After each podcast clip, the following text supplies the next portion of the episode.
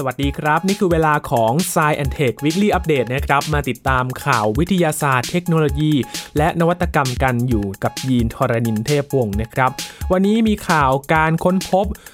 กลุ่มเมฆใจกลางกาแล็กซีทางช้างเผือกนะครับที่คาดว่าจะเต็มไปด้วยสารอินทรีย์หลากหลายชนิดนะครับเป็นองค์ประกอบพื้นฐานของ RNA ที่อาจจะเป็นต้นกำเนิดของสิ่งมีชีวิตบนโลกด้วยครับ และไปฟังนักวิทยาศาสตร์นะครับที่ใช้ AI ไปฟังปะการังคุยกันนะครับที่จะไปทำความเข้าใจความเป็นไปในท้องทะเล และไปดูที่แอฟริกานะครับเขามีการนำขยะพลาสติกมาทำไม้สังเคราะห์กัน และปิดท้ายที่ญี่ปุ่นครับไปดูงานวิจัยตำแยแมว ที่นอกจากจะทำให้น้องเหมียวเคลิบเคลิ้มแล้วนะครับยังช่วยไล่มแมลงด้วย รวมถึงซีเมนต์กินได้ จะกินได้อย่างไรติดตามได้ใน Science Tech Weekly Update สัปดาห์นี้ครับ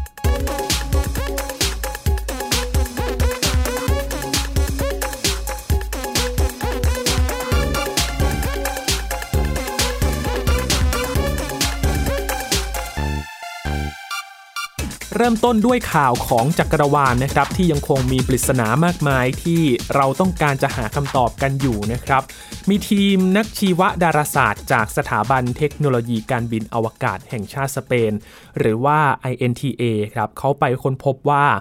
กลุ่มเมฆโมเลกุลที่เย็นยะเยือกบริเวณใจกลางดาราจักรที่เราอาศัยอยู่เนี่ยในกาแล็กซีทางช้างเผือกเนี่ยแหละครับ เต็มไปด้วย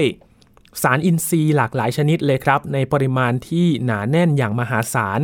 ซึ่งสารอินทรีย์กลุ่มหนึ่งในจำนวนนี้เนี่ยก็เป็นองค์ประกอบพื้นฐานของสารพันธุกรรม RNA ที่อาจจะเป็นต้นกำเนิดของสิ่งมีชีวิตบนโลกด้วยครับ รายงานในวารสาร Frontiers in Astronomy and Space Science เป็นเบาะแสสำคัญครับ ที่จะนำไปสู่คำตอบของปริศนาเรื่องนี้ที่ว่า สิ่งมีชีวิตเกิดขึ้นจากสสารที่ไม่มีชีวิตได้อย่างไรกัน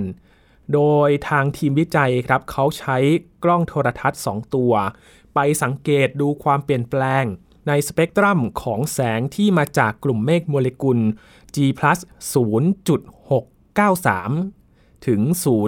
0.027 นะครับ ซึ่งอยู่ในแถบศูนย์กลางของกาแล็กซีทางช้างเผือก โดยวิเคราะห์ ค่าความสว่างและสีของแสงหลังถูกโมเลกุลต่างๆ ในกลุ่มเมฆดูดซับแล้วก็ปลดปล่อยออกมาอีกครั้งหนึ่ง ซึ่งจะทำให้บอกได้ว่า มีโมเลกุลของสารเคมีใดอยู่บ้างครับ ผลปรากฏว่ากลุ่มเมฆกลุ่มนี้ ที่เป็นเมฆโมเลกุลนะครับ มีสารเคมีต่างๆ ที่เป็นองค์ประกอบสำคัญ ในการก่อตัวของระบบสุริยะครับ ในสัดส่วนที่ใกล้เคียงกับระบบดาวฤกษ์อื่น ๆ ในดาราจักรของเรา โดยเฉพาะอย่างยิ่งมีสารอินทรีย์ในกลุ่ม nitrile ซึ่งเป็นองค์ประกอบพื้นฐานของ RNA อยู่หลายชนิดเลยครับ ไม่ว่าจะเป็นกรดไซยานิก cyanoallene propargyl cyanide cyanopropyne cyanoformaldehyde แล้วก็ glycolonitrile แม้สารเคมีกลุ่ม nitrile นี้จะเป็นพิษเมื่ออยู่โดดเดี่ยวนะครับ แต่กลับกลายเป็นสารที่เกื้อหนุนต่อการให้กำเนิดสิ่งมีชีวิตเมื่อรวมเข้าเป็นส่วนหนึ่งของโครงสร้างสารพันธุกรรม RNA ครับการค้นพบครั้งนี้ก็ถือว่าเป็นข้อพิสูจน์นะครับว่า โลกได้รับสารตั้งต้นที่จำเป็นต่อการสังเคราะห์ RNA มาจากห้วงอวกาศ โดยอาจติดมาจากอุกกาบาตต่างๆ ที่พุ่งชนโลกในอดีต หรือได้รับสารเคมีสำคัญนี้มาจากกลุ่มเมฆโมเลกุล ที่ให้กำเนิดระบบสุริยะโดยตรงก็เป็นได้ครับ สภาพการเช่นนี้ก็หมายความว่าดาวเคราะห์อื่นๆจำนวนมหาศาลในดาราจักรของเรา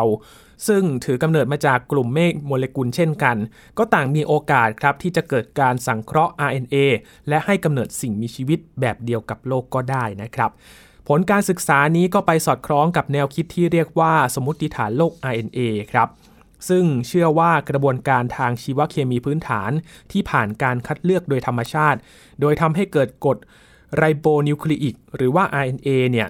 ซึ่งเป็นสารพันธุกรรมยุคแรกมีขึ้นหลากหลายรูปแบบ โดยปฏิสัมพันธ์ระหว่าง RNA ชนิดต่างๆ นี้เองที่เป็นสะพานเชื่อมต่อทางวิวัฒนาการ ระหว่างสารเคมีไร้ชีวิตกับสิ่งมีชีวิตเซลล์แรกบนโลกของเราครับ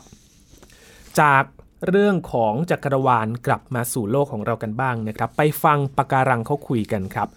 ฟังเขาคุยได้ยังไง นักวิทยาศาสตร์เขาใช้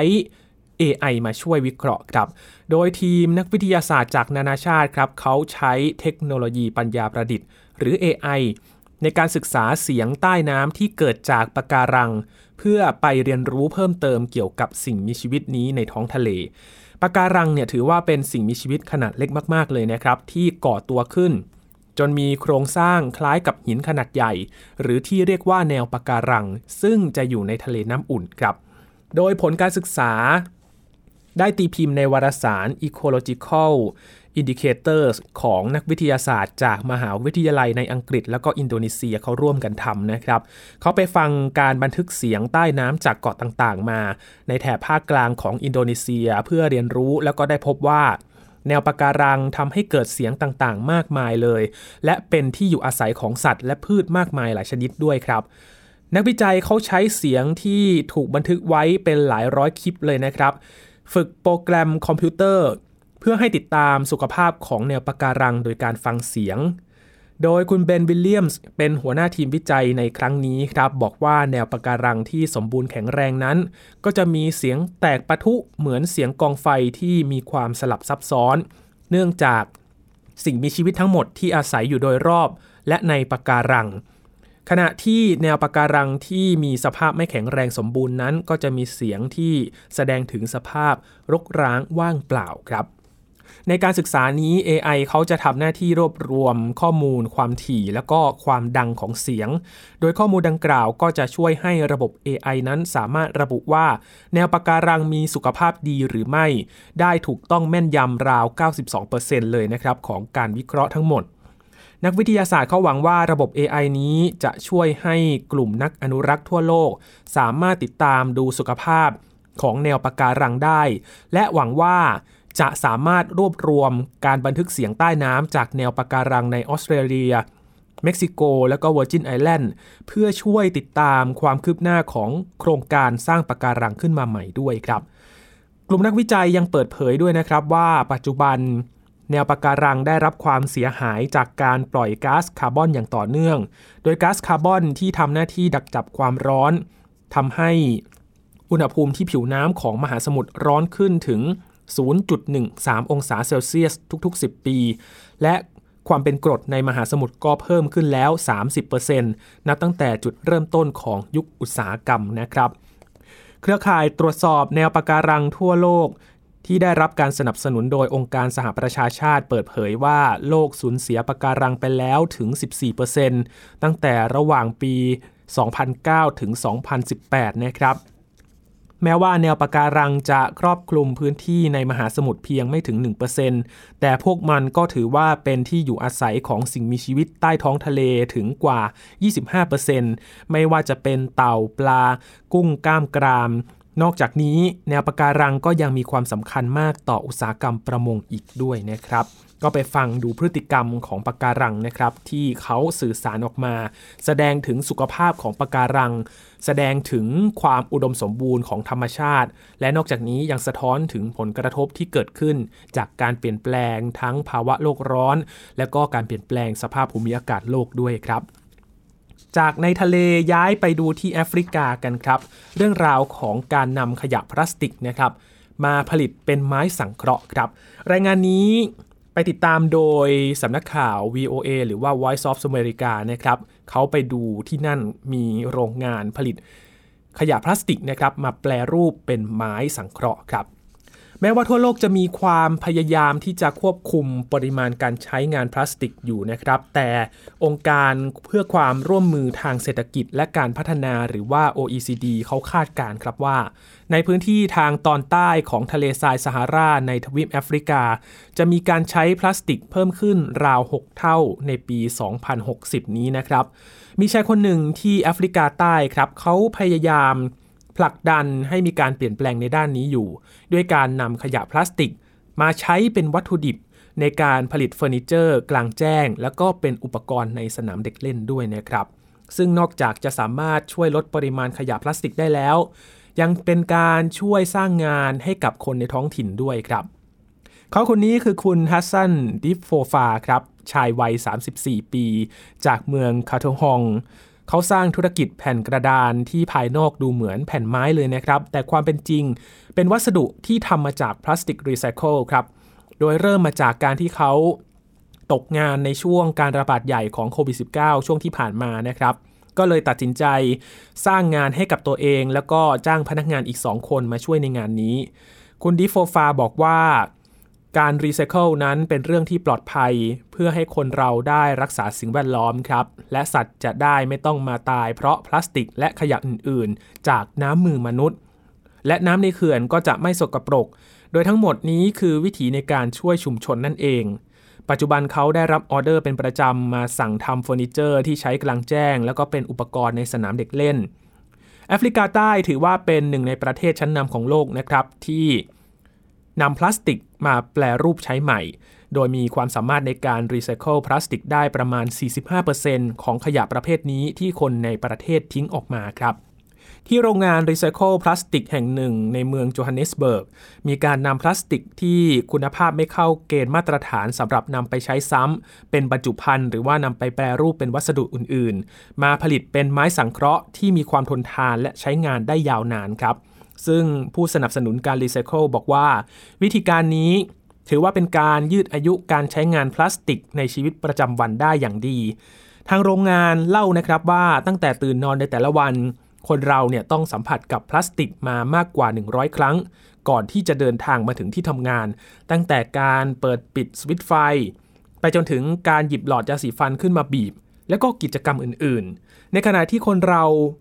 มักที่จะมองว่าพลาสติกคือตัวปัญหาของมลพิษ แต่จริง ๆ แล้วเขาบอกว่ามนุษย์ต่างหากที่เป็นคนที่สร้างมลพิษขึ้นมาครับ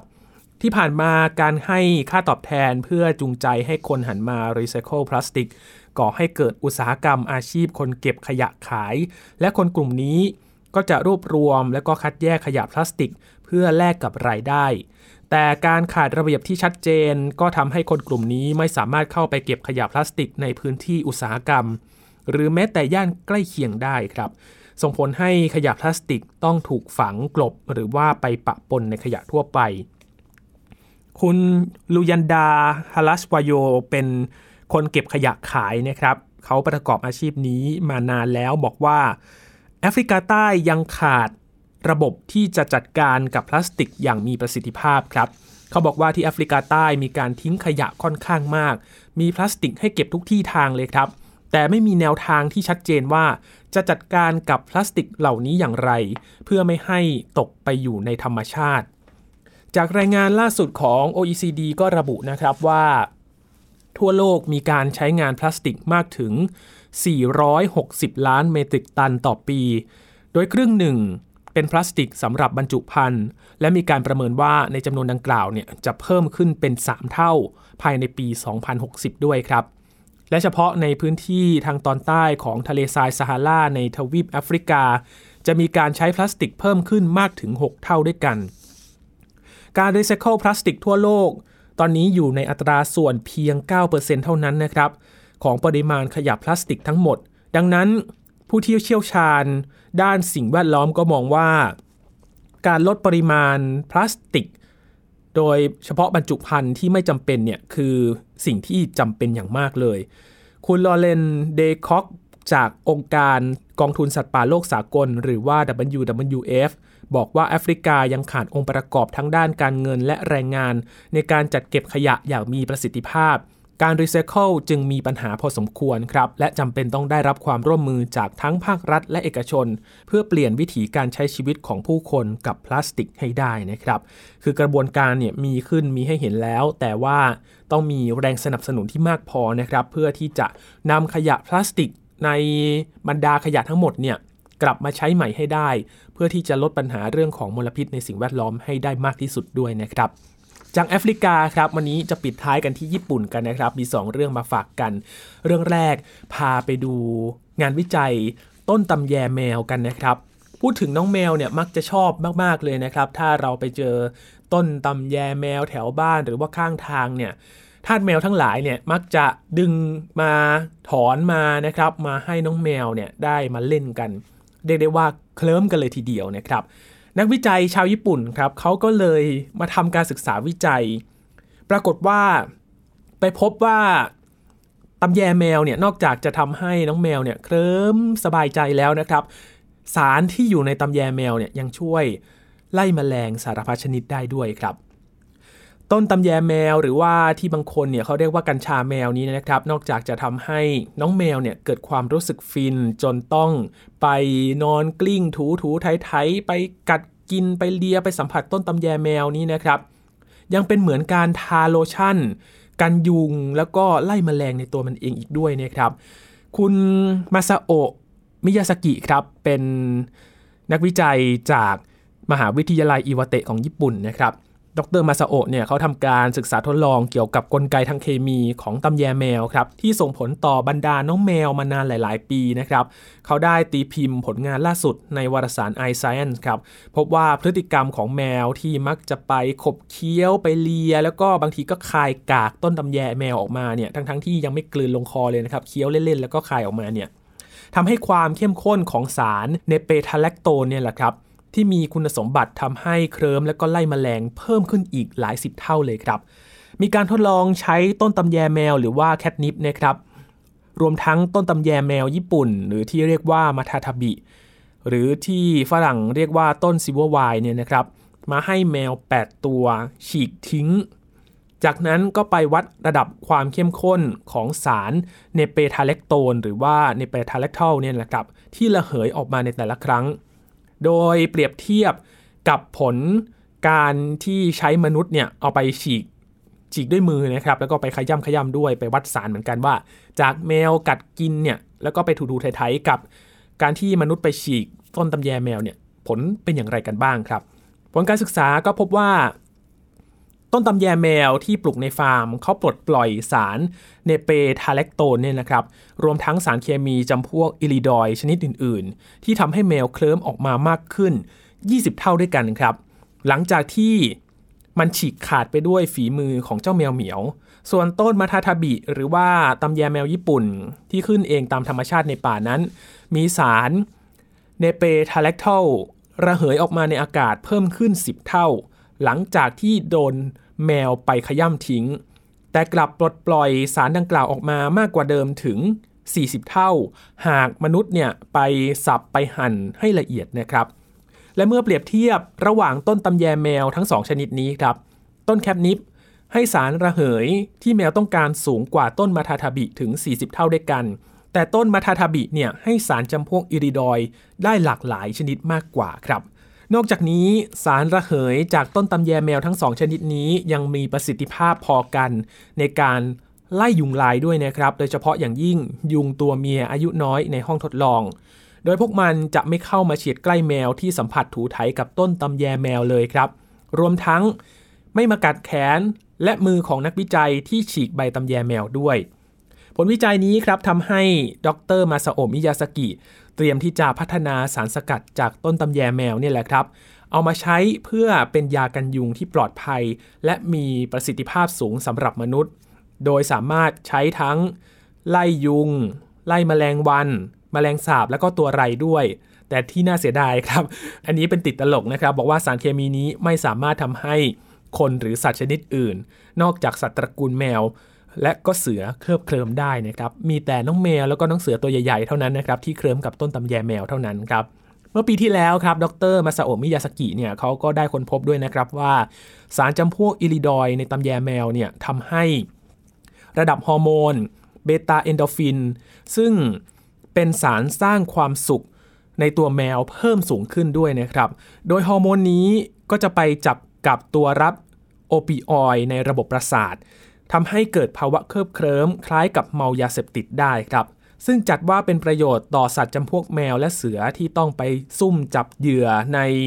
พุ่มไม้เป็นเวลานานนะครับ โดยตำแยแมวจะช่วยไล่มแมลงรบกวน และก็ทำให้แมวอดทนสงบนิ่งในการไล่ล่าได้เป็นอย่างดีนะครับ นอกจาก เราจะเอาตำแยแมวมาให้น้องแมวเล่นแล้วนะครับ บ้านไหนมีมแมลงมียุงเยอะ ก็ลองเอาตำแยแมวนะครับ ไปขยี้ขยี้ในบ้านดูนะครับ มาดูกันว่ามาแมลงจะมารบกวนหรือไม่นะครับ ก็ถือว่าเป็นพืชจากธรรมชาติที่น่าสนใจนะครับ ในอนาคตน่าจะมีผลิตภัณฑ์ที่ทำมาจากตำแยแมวมาช่วยกันยุงกันมแมลงได้นะครับ ก็ลองเอาต้นนี้นะครับ ใครเจอข้างทาง ไม่จำเป็นต้องเป็นทาสแมวก็ได้นะครับ เอามาขยี้ขยี้ดูนะครับว่ามีมแมลงรบกวนแบบที่งานวิจัยแสดงผลออกมาหรือไม่นะครับ ลองมาดูกันครับ ปิดท้ายวันนี้ครับยังอยู่ที่ญี่ปุ่นนะครับ ไปดูการพัฒนาซีเมนต์กินได้ครับ มันจะกินได้อย่างไรพูดถึงซีเมนต์เนี่ยเราจะนึกถึงปูนซีเมนต์ที่ใช้ในการก่อสร้างใช่ไหมครับ ซึ่งเราก็ดูออกนะครับว่ามันคงกินไม่ได้หรอก เพราะว่ามันเป็นสารที่รู้สึกว่ากินไม่ได้นะครับ แต่ที่ญี่ปุ่นเขานำเศษอาหารครับมาพัฒนาเป็นซีเมนต์รับรองว่ากินได้เขาบอกมาอย่างนั้นนะครับ ถ้าพูดถึงบ้านขนมปังในนิทาน Hansel and Gretel นะครับ คือมันเป็นบ้านขนมปังที่คิดว่าน่าจะกินได้นะครับ แต่เรื่องนี้อาจจะกลายเป็นเรื่องจริงก็ได้ เพราะว่านักวิจัยจากญี่ปุ่นเขาคิดค้นเทคโนโลยีนี้ขึ้นมาครับ เป็นซีเมนต์กินได้จากเศษอาหาร ผลิตขึ้นมาเพื่อที่จะมาแก้ปัญหาสิ่งแวดล้อมครับ ไปพร้อมกับแนวคิดในการพัฒนาวัสดุก่อสร้างที่อยู่อาศัยชั่วคราว รับมือภัยพิบัติด้วยนะครับ ผลงานนี้เป็นผลงานจากนักวิจัยมหาวิทยาลัยโตเกียวครับ เขาได้พัฒนาเทคโนโลยีใหม่ขึ้นมาในการเปลี่ยนเศษอาหารให้เป็นซีเมนต์ โดยคุณโคดะมาชิดะ เป็นนักศึกษาครับร่วมกับศาสตราจารย์ยูยะซาคาอิจากมหาวิทยาลัยโตเกียวเขาร่วมทำการศึกษาวิจัยอันนี้ขึ้นมา เทคโนโลยีนี้สามารถเปลี่ยนเศษอาหารให้เป็นวัสดุที่มีความแข็งแรง แต่สามารถยืดหยุ่นโค้งงอได้คล้ายกับซีเมนต์ครับ นักวิจัยทั้งสองท่านครับเขาบอกว่า วัสดุที่พัฒนาขึ้นมาเนี่ยจะมีความแข็งแรงกว่าคอนกรีตทั่วไปถึง 4 เท่าด้วยกัน นอกจากนี้ยังเป็นวัสดุที่มีความยั่งยืน แล้วก็ที่สำคัญยังสามารถกินได้ด้วยนะครับศาสตราจารย์สคาอิเขาได้พยายามหาวิธีที่จะแทนที่คอนกรีตที่ทำจากซีเมนต์ครับ ด้วยวัสดุที่ยั่งยืน เนื่องจากการผลิตปูนซีเมนต์นั้น ปล่อยก๊าซคาร์บอนไดออกไซด์ในระดับสูงออกสู่อากาศนะครับตามข้อมูลของกลุ่มวิจัยชั t แ a ม h าส์ครับโดยปัญหาเรื่องเศษอาหารเนี่ยก็เป็นอีกเรื่องหนึ่งครับที่เป็นปัญหาใหญ่ทั้งในญี่ปุ่นและทั่วโลก ข้อมูลพบว่าในปี 2009 ญี่ปุ่นเขาทิ้งเศษอาหารถึง 5.7 ล้านตันด้วยกัน ซึ่งทางรัฐบาลเนี่ยเขาก็ตั้งเป้าเหมือนกันนะครับว่า หาทางจะลดจำนวนเศษอาหารเหล่านี้ลงให้เหลือ 2.7 ล้านตัน ภายในปี 2030 หรืออีก 8 ปีข้างหน้านี้ด้วยครับ ตามปกติแล้วเศษอาหารก็จะไปจบลงที่การฝังกลบในหลุม หรือว่าปล่อยให้เน่าเสียไปนะครับ ซึ่งการทำแบบนี้เนี่ยก็จะปล่อยก๊าซมีเทนออกมาในกระบวนการเหล่านี้ แต่เศษอาหารเหล่านี้กำลังจะถูกนำไปใช้ทำคอนกรีตครับ ซึ่งจะเป็นวัสดุที่สามารถนำกลับมาใช้ใหม่ และสามารถ ฝังดินได้หากไม่ต้องการใช้แล้วด้วย โดยที่ไม่ส่งผลกระทบต่อสิ่งแวดล้อมด้วยครับ อาจารย์ซาคาอิและก็คุณมาชิดะเขาบอกว่า พวกเขาหวังนะครับจะสามารถนำวัสดุใหม่นี้เนี่ยมาแทนที่การใช้พลาสติก และก็ปูนซีเมนต์และช่วยบรรเทาภาวะโลกร้อนที่เกิดจากขยะเศษอาหารด้วย ก่อนหน้านี้อาจารย์ซาคาอิครับเขาเคยผลิตคอนกรีตจากเศษไม้มาก่อนครับ จากนั้นก็เปลี่ยนไปใช้เศษอาหารที่ผสมเข้ากับพลาสติก จนกระทั่งพัฒนาไปไปมามามาอยู่ที่ซีเมนต์ที่ทำจากเศษอาหารล้วนๆได้สำเร็จ ผ่านกระบวนการที่ทำให้แห้ง บดและบีบอัดเศษอาหาร ซึ่งพวกเขาก็ปรับระดับความดันและอุณหภูมิจากการผลิตซีเมนต์จากเศษอาหารนี้ ด้วยอุปกรณ์ง่ายๆครับที่หาซื้อได้จากอินเทอร์เน็ตด้วยครับ อาจารย์ซาคาอิบอกด้วยนะครับว่าส่วนที่ท้าทายที่สุดเลยในการพัฒนาซีเมนต์จากเศษอาหาร ก็คือการที่เศษอาหาร แต่ละประเภทเนี่ยต้องการระดับอุณหภูมิ แล้วก็ระดับความดันที่แตกต่างกันไปครับ พวกเขาได้ใช้เศษอาหารประเภทต่างๆ ในการทำซีเมนต์ไม่ว่าจะเป็นใบชา เปลือกส้ม กากกาแฟ และเศษอาหารเหลือทิ้งอื่น ๆ เป็นต้น นอกจากนี้พวกเขายังสนุกสนานด้วยนะครับไปกับการ เปลี่ยนรสชาติของซีเมนต์ที่กินได้ด้วยเครื่องเทศชนิดต่างๆ ที่ทำให้ซีเมนต์เนี่ยมีสีมีกลิ่น หรือแม้แต่รสชาติที่แตกต่างกันไปครับ เรียกได้ว่าปรุงไปด้วยอยากกินรสชาติแบบไหน ก็เลือกสรรมาได้เลยนะครับระหว่างการผลิตซีเมนต์ที่กินได้นี้ แต่ถ้าต้องการที่จะกินซีเมนต์เหล่านี้อาจารย์ซาคาอิบอกว่า จะต้องไปทำซีเมนต์ให้เป็นชิ้นเล็กๆก่อนนะครับแล้วก็นำไปต้มด้วยนะครับอย่ากินทั้งก้อนๆนะครับ ต้องไปทำ เหมือนเป็นการปรุงสุกก่อนนะครับถึงจะกินได้ อาจารย์บอกมาแบบนี้ครับ นอกจากนี้คุณมาชิดะนะครับและเพื่อนอีก 2 คนเขาได้ก่อตั้งบริษัทที่ชื่อว่า f a b u l a ด้วยครับ โดยพวกเขาเนี่ยไปร่วมงานกับบริษัทอื่น ๆ ในการใช้วัสดุเหล่านี้นะครับมาทำผลิตภัณฑ์สำหรับครัวเรือนด้วยครับทิ้งท้ายนี้นะครับอาจารย์สกอิยังบอกอีกครับว่ากระบวนการผลิตซีเมนต์นี้เนี่ยอาจนำไปใช้สำหรับในการสร้างที่อยู่อาศัยชั่วคราว ที่สามารถกินได้หากเกิดภัยพิบัติขึ้น อย่างเช่น หากไม่สามารถส่งอาหารให้กับผู้ประสบภัยได้ พวกเขาก็สามารถนำที่นอนชั่วคราวนี้เนี่ยที่ทำมาจากซีเมนต์เนี่ยนำมากินได้นะครับเป็นซีเมนต์ชนิดพิเศษที่จะต้องทำเป็นชิ้นเล็ก ๆ ก่อนนะครับ ต้องย้ำอีกครั้งหนึ่งแล้วก็เอาไปต้มก่อนถึงจะกินได้นะครับ แต่ก็ยังนึกไม่ออกนะครับว่ามันจะกินได้อย่างไร คุณผู้ฟังกล้ากินหรือเปล่าครับสำหรับซีเมนต์ประเภทนี้ หน้าตาเนี่ยถ้าดูจากภาพนะครับลักษณะมันเหมือน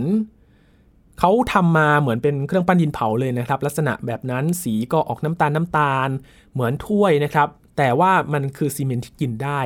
ลองดูนะครับว่า